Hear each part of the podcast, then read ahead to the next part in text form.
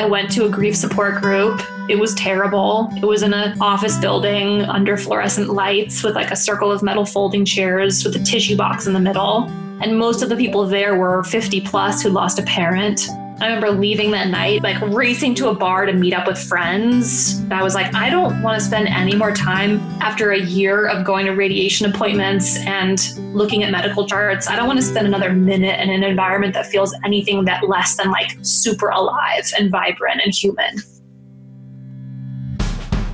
Welcome to Cause and Purpose, the show about the leaders, innovators, and change agents working on the front lines to solve some of the world's greatest social challenges. I'm Mike Spear, and our guest today is Carla Fernandez. Carla is a dynamic social entrepreneur.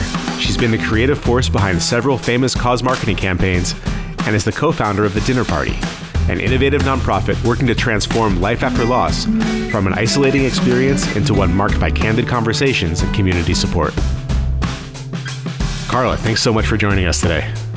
I'm so happy to be here. Thanks for having me. I was always kind of the kid that was concerned about the world. And I know that sounds corny, but I have memories of getting like mailers from PETA and being so overwhelmed and sad and like hand wrote flyers and put them in my neighbors' mailboxes about the atrocities of like animal testing. And I feel like I was kind of born with a little bit of a bleeding heart.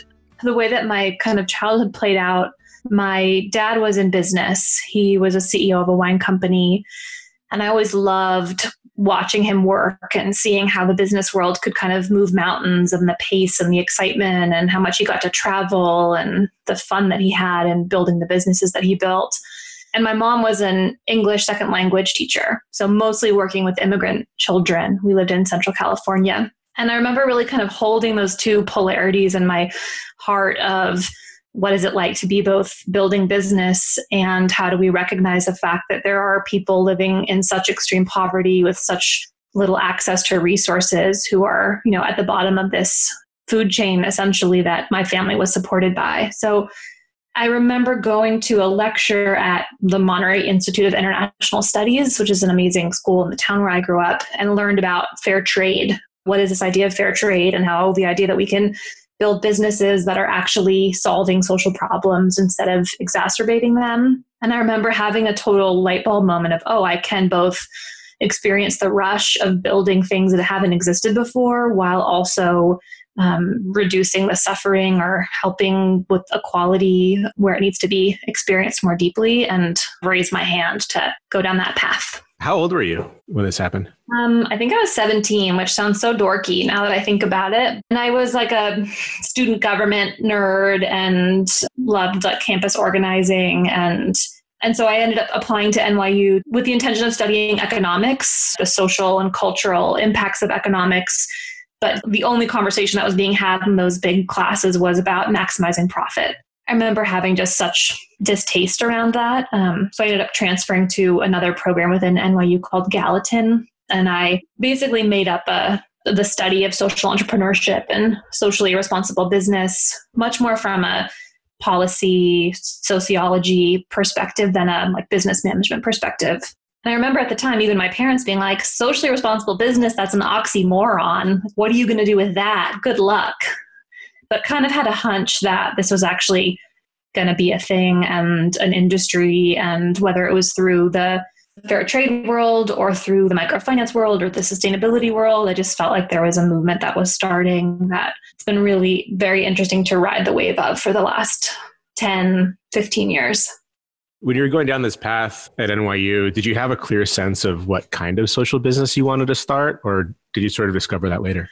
At the time, I was gravitating towards more fashion, apparel, supply chain. When I graduated, I had gotten a job offer from Eileen Fisher, which is a company that I love and like I'm always wearing something from, even today. And I had accepted a job offer from them and was going to do some human rights work in their factories, which was when my dad got diagnosed with cancer. Little did I know then ended up kind of being the thing that tapped me on the shoulder and, and asked me to you know show up and see what kind of innovation i could bring to it um, at the time it felt like a really crappy sad detour um, and i had to turn that job down and ended up moving home with him to be one of his caretakers while he died Uh, you and I have that in common. My dad died of lung cancer, uh, and I, I did the same thing. I quit my job at the time and moved home. While taking care of her dad, Carla worked briefly at Net Impact, an organization with chapters all over the world that works on college campuses to mobilize the next generation of leaders to make positive changes in the world. But it wasn't long before Carla discovered the power of using media and storytelling to further a social purpose. Once my dad passed away and I kind of took a beat, I um, had always really admired Good magazine. One of my professors at NYU who I really admired, a woman named Natalie Jeremijenko. And when I was in her class at NYU, she brought a magazine into, into the class one day and she was on the cover and threw it down on the table and was like, oh, these trust fund kids are starting this magazine about doing good and they put me on the cover. And I remember taking note of it because I was like, whatever weirdos think that this woman is a cover girl, like they are my people, 1000%. And right around the time when, um, after my dad passed away, they were launching um, an in house agency because companies had started to approach them saying, we also want to do good. You know, we don't just want to put a advertisement in the back of the magazine. We want good to help us think through a broader strategy for impact. Looking back on that period of time uh, in your career, were there specific takeaways that you found yourself using later on? It was really powerful to be with a group of people who were starting a startup, which was the agency, inside of a startup, which was the magazine. And it was run by really young and energetic people. And I know that it's easy to criticize and kind of joke about startup culture, but I think it really showed me that, like, everyday people can roll up their sleeves and make amazing stuff happen and sell multi-million dollar contracts to big companies and convince CMOs to try something like brave and new. And it sort of let me get behind the curtain a little bit and realize that like these systems and programs and campaigns that I've been studying are were started by people not so unlike me. And um, I think that with the network that I was able to start building there really like set me up to feel like I could make beautiful things happen. What was going on at Good at the time that made you guys realized that it was time to move away and start your own thing? Personally, I was super happy and good. I um, had an amazing group of friends there. I loved the leadership there. Essentially, my bosses, who were the partners of the agency, decided to leave and invited me to come with them. It felt like opportunity was knocking, and I wasn't actively looking to leave, but when the option presented itself, it just seemed like the right thing to do. I didn't realize the whole Enso crew is from Good. Yeah, life starts with one cell splitting into two, and there was a group of us that were working in house at the agency at Good, Good Corps. I was with Enso for about six years and saw it from zero people to um, sort of at its peak when I was there as the general manager. We were about 40, which I know isn't a huge company, but was really powerful to get to like play a role in bringing all those people in and figuring out who we were and um, being a part of a lot of the good work that was made there. For people that don't know, tell us what Enso is and and you know some of the campaigns you guys did because you worked on some pretty cool projects there. Yeah, I like to think so. Essentially, we were a creative agency working on campaigns that are somehow driving positive change in the world, which means we were helping nonprofits connect to new donors or users. So we worked with the Nature Conservancy and Khan Academy. And we also worked with brands and for profits, helping them launch initiatives that had some sort of positive impact. Carla and the Enso team worked on some amazing campaigns. They launched a TV campaign for the Khan Academy, which promotes a growth mindset and makes lessons accessible to students of all ages and backgrounds through online video. They worked with brands like Google and the Nature Conservancy, and even produced the extremely popular Pepsi Refresh project. As impactful as their campaigns were, not every project was destined for success. I think the nature of that business is that we were pitching work constantly, and it was interesting figuring out how to both get so revved up about the potential of something and be able to wrap your head around an issue area and envision how you would take it on and talk to the team about it and get them excited about it too. And then oftentimes work wouldn't come through. You know, that's just like the nature of the batting average. Being in that sort of agency structure helped me learn how to like quickly get up to speed in something that I maybe had zero knowledge about before. It also taught me how to like act with a little bit of distance from from some of the from some of the work that we were taking on and to see things a little bit more objectively. I feel like being in an agency setting, you you kind of have to get used to rejection. It's part of the business. As fun and fulfilling as the work at Enso was, and as big of an impact as Carla and the team were making, another calling was rising to the surface. While at Enso, Carla and one of her colleagues began working on a project called The Dinner Party. The Dinner Party is what it sounds like. It's a community of hosts and diners who come together over dinner to share stories and help each other process grief and loss in a casual, safe setting. My dad died in 2010 on New Year's Day, I started working at Good just a few months later, which is where I met Lennon Flowers, who's my partner now in the dinner party.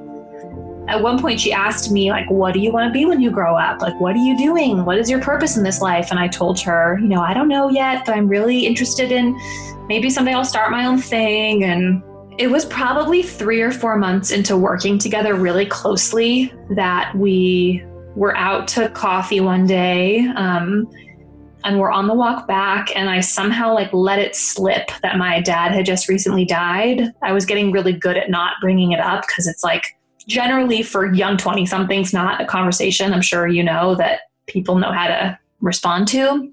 So i told her that he died recently and instead of giving me the like oh god what do i say? I'm sorry for your loss awkward instead she was like it's funny not funny. You should mention that because my mom died of cancer too. And it was the first time I'd ever brought this up to a stranger who was also a peer and had them say, Me too, which we know now the power of those words um, in different contexts, but same, same core essence of like when you can connect with people who have a shared struggle as you do, that the fire in that relationship can be really powerful. We had this epiphany. We're both in this shitty club of having dead parents in our young 20s but before we knew it, we were like back in the office and it's open floor plan. And we're like, okay, high five. Like, see you later. Have a good rest of your day. And I later emailed her inviting her over for dinner one night, being like, we should talk about this and what this has been like for us. And do you mind if I invite a couple other people over? Because I had been kind of clocking a few other young women who I knew who had also experienced a loss. So in 2010, I invited Lennon and four other women over for dinner. And it was very much like this is going to be a social experiment. It felt like an art project. What if we invited people over and instead of avoiding this topic, we actually made it like the main course of the meal?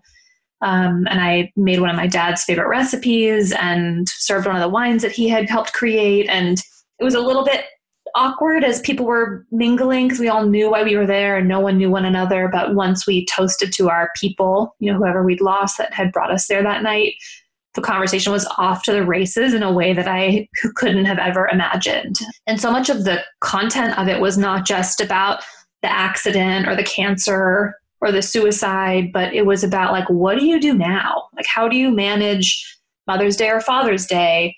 what do you say on a first date when somebody asks what your parents do and you don't want to totally kill the mood or you know who do you go to for advice or how do you handle relationships with the living all these sort of i'm sure as you know like hot topics that very rarely get discussed after like the i'm sorry for your loss condolence card casserole parade wraps up so that initial table at the end of that evening we all kind of looked at each other and we're like okay let's go on another date this was like the weirdest most amazing blind date we'd all ever been on. And we decided to schedule a second date and kept meeting for a year. And in that time, I think Lennon and I, who were both in the social enterprise good magazine world by day, I think we kind of both sat back and were like, there's actually something here that has never existed before. And chances are we're not the only five people that are craving this same kind of space. That was the first dinner party that was it. That was the like accidental, we're not starting an organization. We are just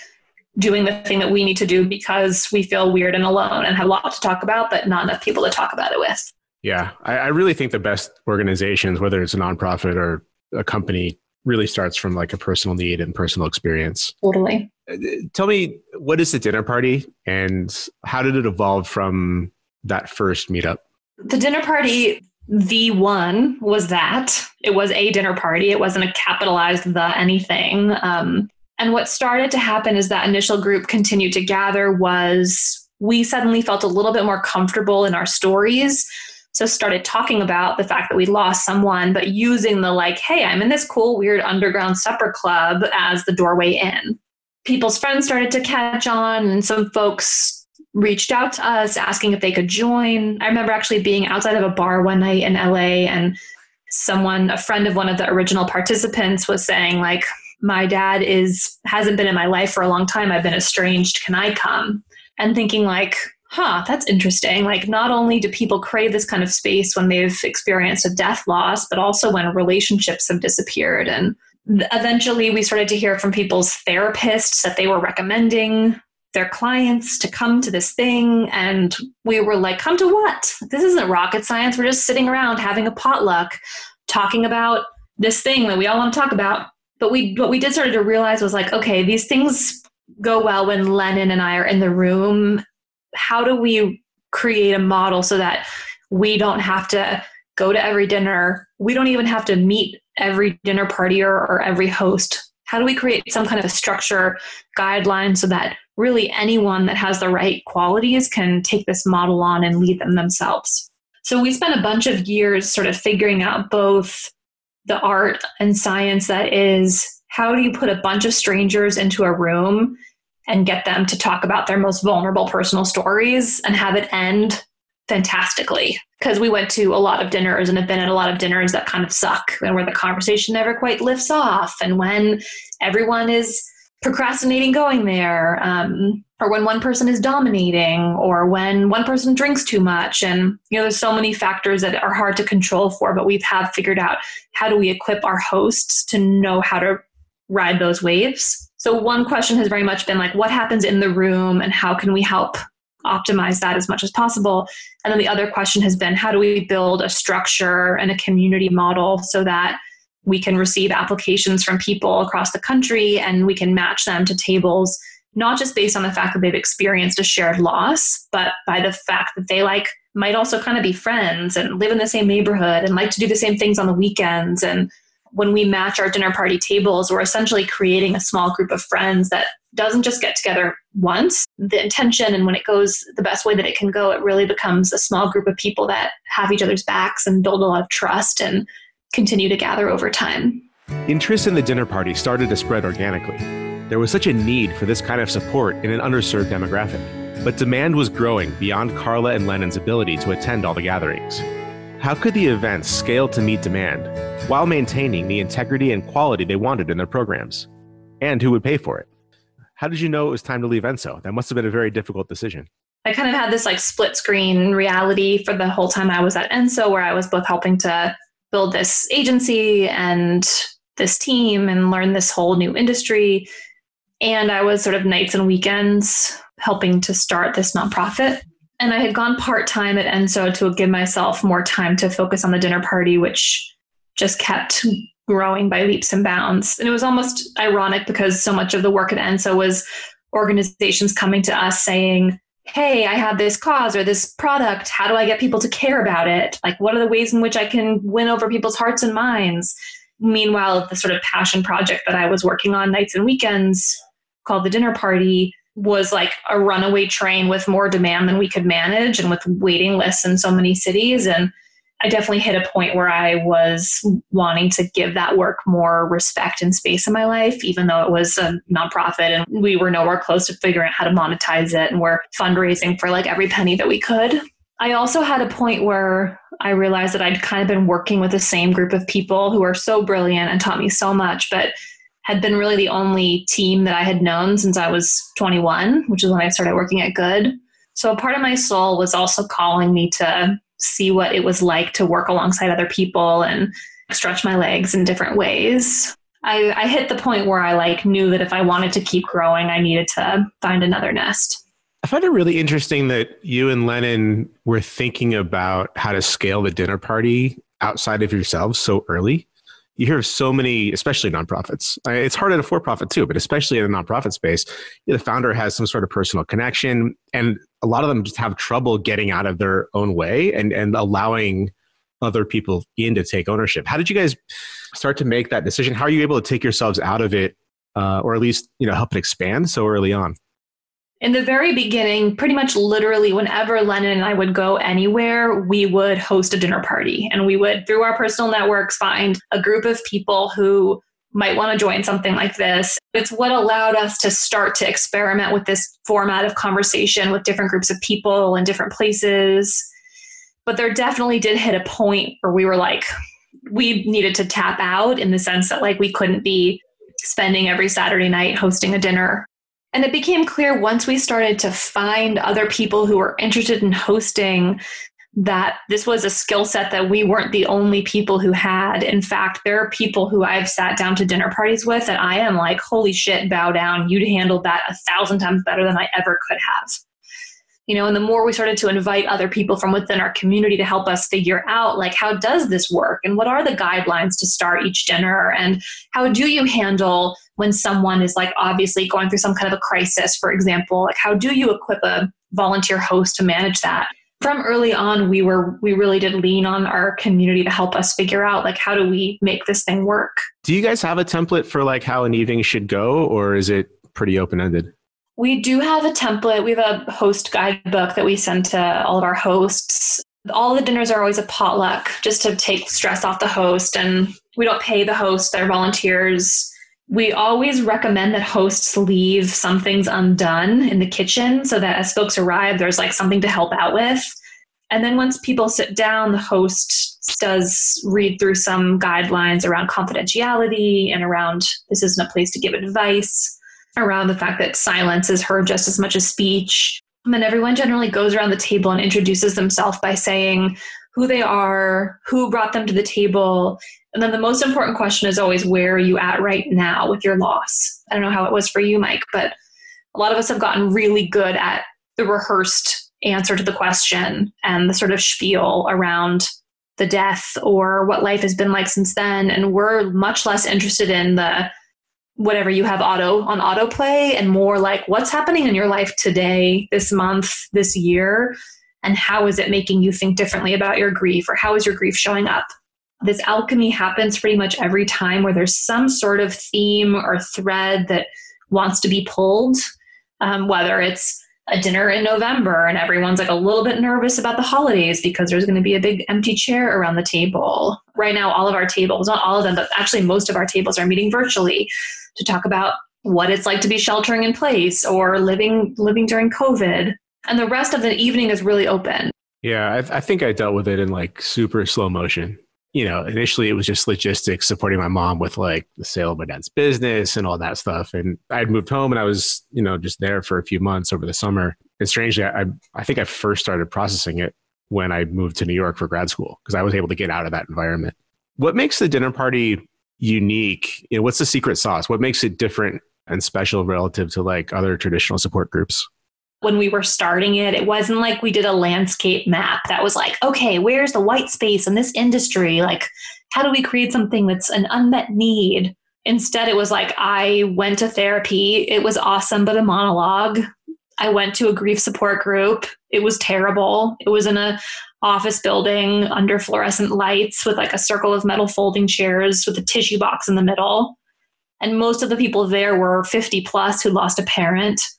I remember leaving that night and like racing to a bar to meet up with friends, none of whom I could talk to about my grief. But I was like, I don't want to spend any more time after a year of going to radiation appointments and being with someone through seizures and looking at medical charts. I don't want to spend another minute in an environment that feels anything that less than like super alive and vibrant and human. Traditional support groups for some people are 1000% life saving, but there also are a lot of trends around like millennials and young people not feeling as comfortable within institutions. Um, and most of those programs just throw the words young adult in front of their traditional support group format and expect them to work. And I think the truth is that there hasn't been a ton of thinking or innovation around how do we create services that really work for this new generation of people that are coming up.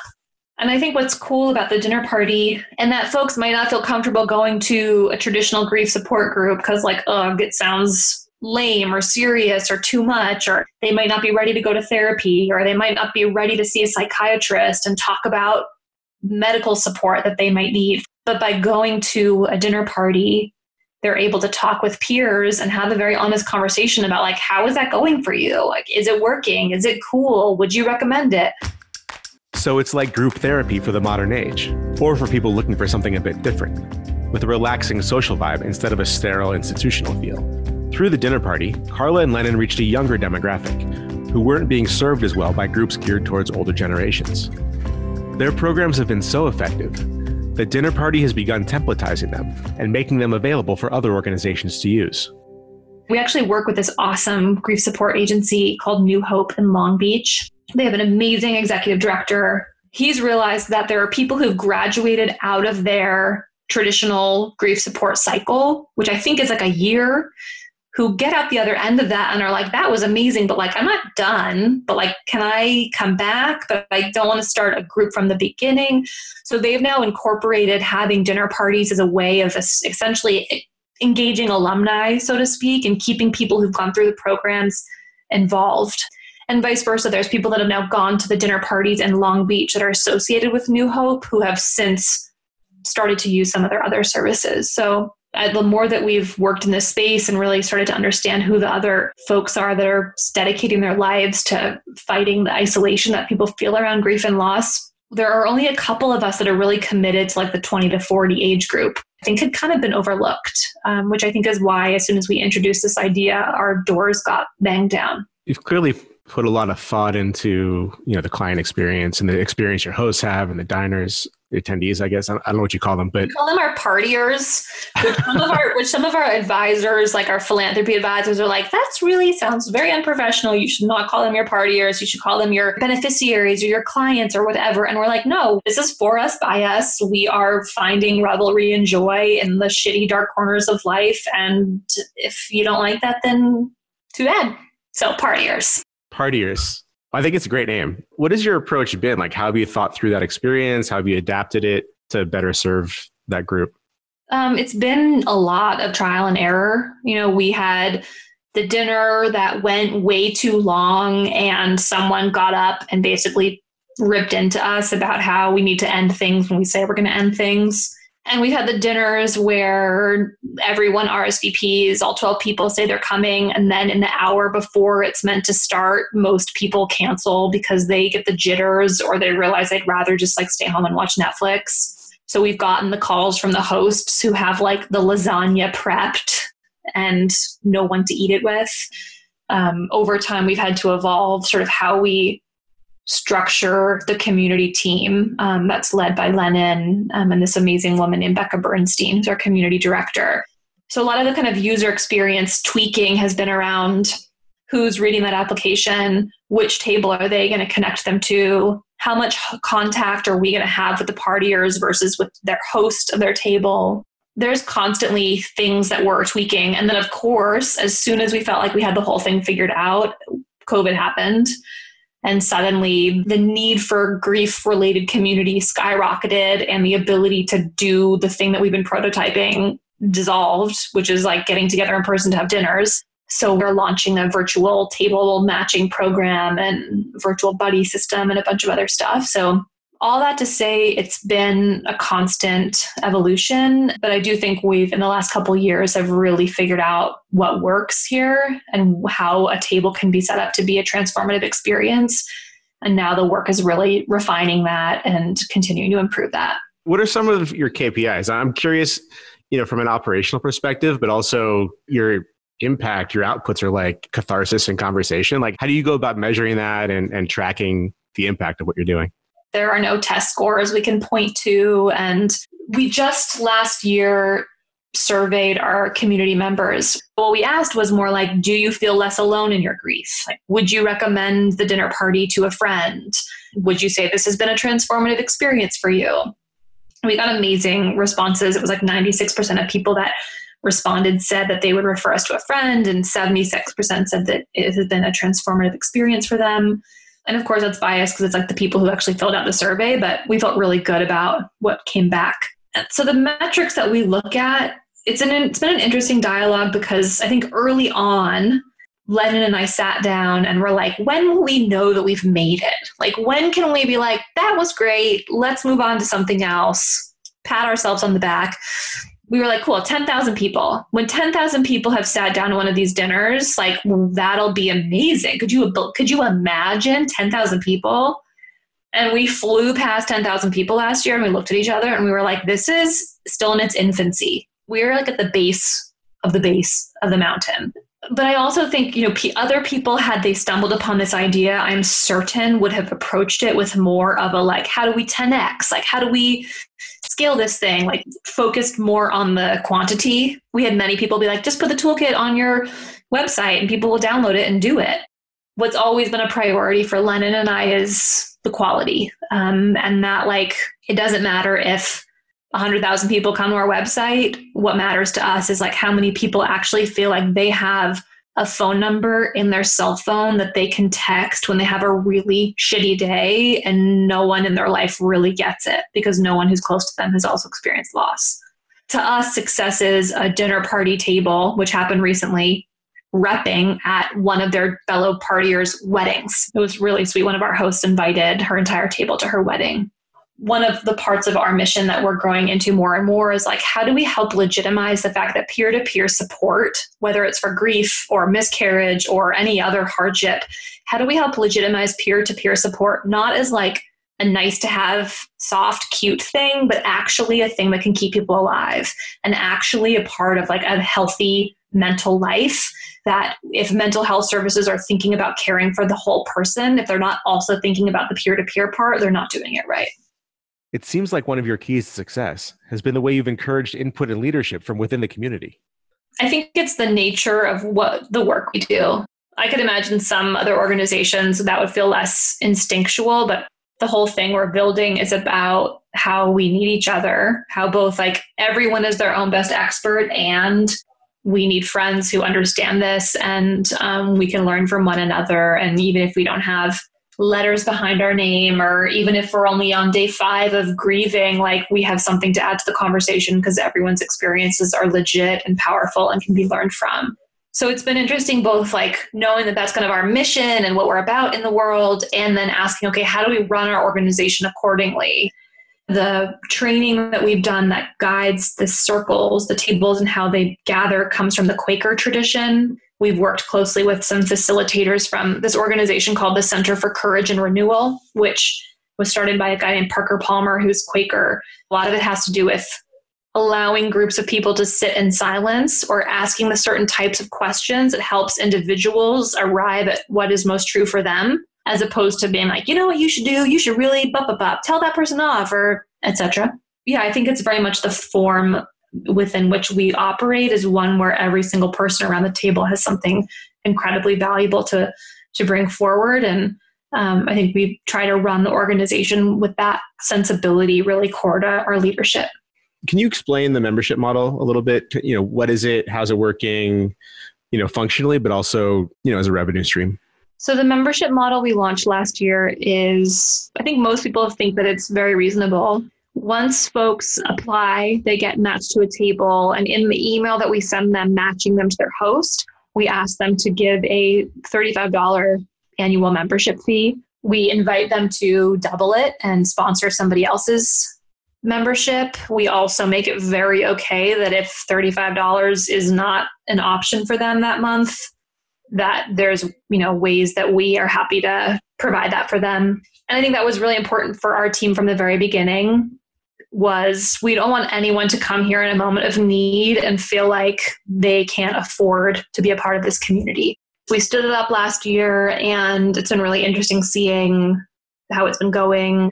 We turned it off during COVID time because we obviously aren't matching people to in person tables. We'll start it back up again once we to work out the kinks of the virtual table system we're launching. Um, but it was swiftly becoming like covering 15 to 20% of our monthly run rate which we would love to be more like 50%. But even if it's not a gigantic gushing tap of funding, it was like um, another tap that we hadn't had before. It does feel really good for me personally to just know that we're creating a more consistent way for the community to help the community and for each other to be all feel accountability and keeping this thing alive because there's definitely been dark dark nights where lennon and i have looked at not all that many weeks left in the bank account and have had to make some hard decisions. I think our aspiration is to really have this be like a place where people can really settle in and like have a career and a powerful place to to be and to do work without ever taking it all too seriously. The support provided by the dinner party community is more important than ever as we begin to grapple with the isolation many people are feeling during the COVID 19 pandemic. But funding has become a bigger challenge. Because in person parties can't be offered due to social distancing, the dinner party has suspended membership fees. However, the work of the dinner party continues, adapting just like the rest of us and finding new ways to keep partiers connected and supported throughout the pandemic.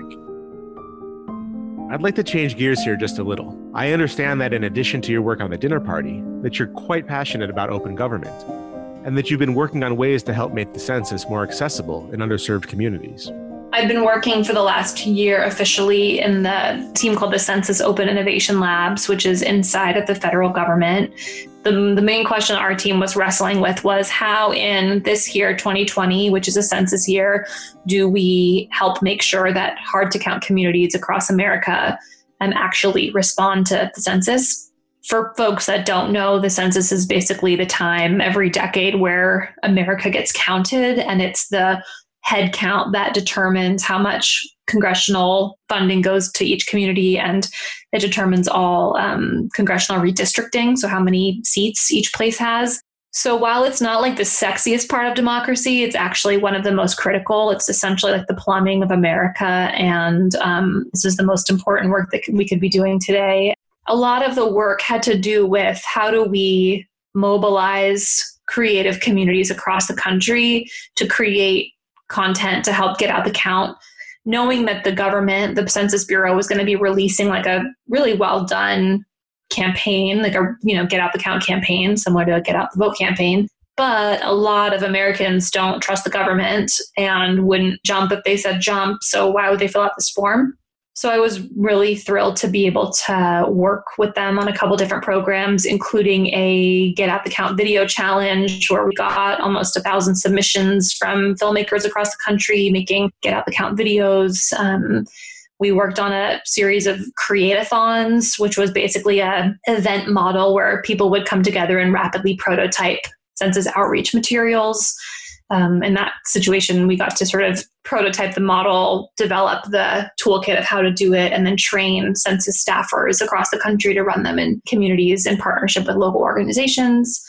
And learned both the power of having a federally funded project unfolding um, and also the limitations of working with, within that kind of setting and culture and apparently America is 60% of the way there. 60% of America has filled out their census. And unfortunately, the last 40% are the hardest. And now it's a matter of reaching um, the people that are really harder to count.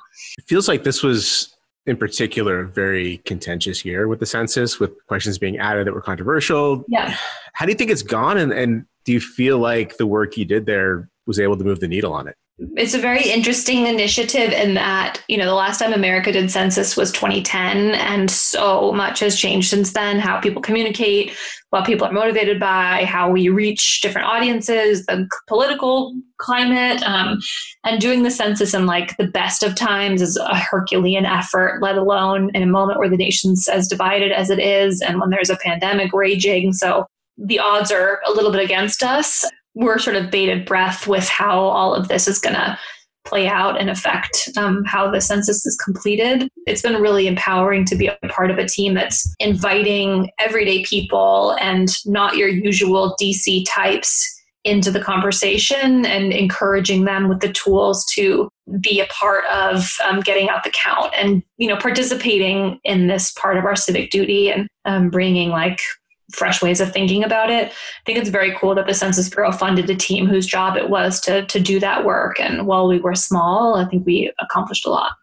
Whether it's working to reinvent the census, run large scale cause marketing campaigns, or help people process their grief, Carla has a truly unique style in pursuing the goals she sets out to achieve. I'm realizing more and more that even if I'm working on a subject that's very serious, for example, how do we get more funding from Jewish philanthropists into protecting civil liberties in the US, which is a project I worked on a few years ago.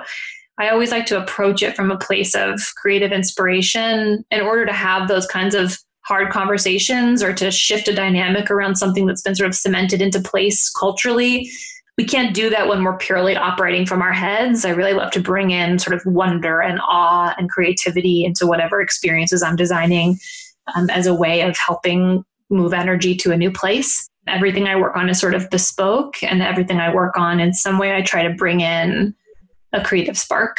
What's the path not taken? If you didn't end up doing nonprofit work or, or impact work, what would you have liked to pursue as a career? Sometimes I, I, I like fantasize about my exit plan, which would be like moving to Argentina and being a cow farmer and like a rancher. I remember being very young and wanting to be a librarian. So probably like being a cowgirl and reading books would be my perfect other life, which hopefully I'll actually do sometime soon outside of the projects you're currently working on, uh, what is the most important cause for people to tackle and why? Climate change, because we're fucked. it's said in a different way. I think the cause of our time and the cause that will be at the core of all of the other causes is climate change and how we are not only dealing to stop what's happening, but also growing more resilient to live with the realities of what's happening, which I think is going to be an all hands on deck kind of measure. That would be my answer too, actually. What's next for you? Is it all about scaling a dinner party or is there something else you're planning to take on? I'm in it to win it with the dinner party. Um, we'll keep evolving that work. Um, I've been doing more and more writing, which feels like a real joy for me, and um, continuing to keep enough projects going where I'm feeling kind of inspired and learning. Great. At the end of your career, you know 20 50 years from now looking back on your life and social impact what would you like to have accomplished i think about organizations like alcoholics anonymous that have not only built a structure where really anywhere you are you can find people who get what you're going through but who have also really changed the cultural norms around what it is to live with an addiction if the work we're doing with the dinner party could be any fraction of that and i think we're really well on our way, um, that would feel like a, a real huge success. Which sort of at its essence is all about helping people realize that the shit that we live through that can be the hardest can also be the source of our greatest power. So that's our episode for today. Thank you so much for listening, and a big thank you to our guest as well, Carla Fernandez.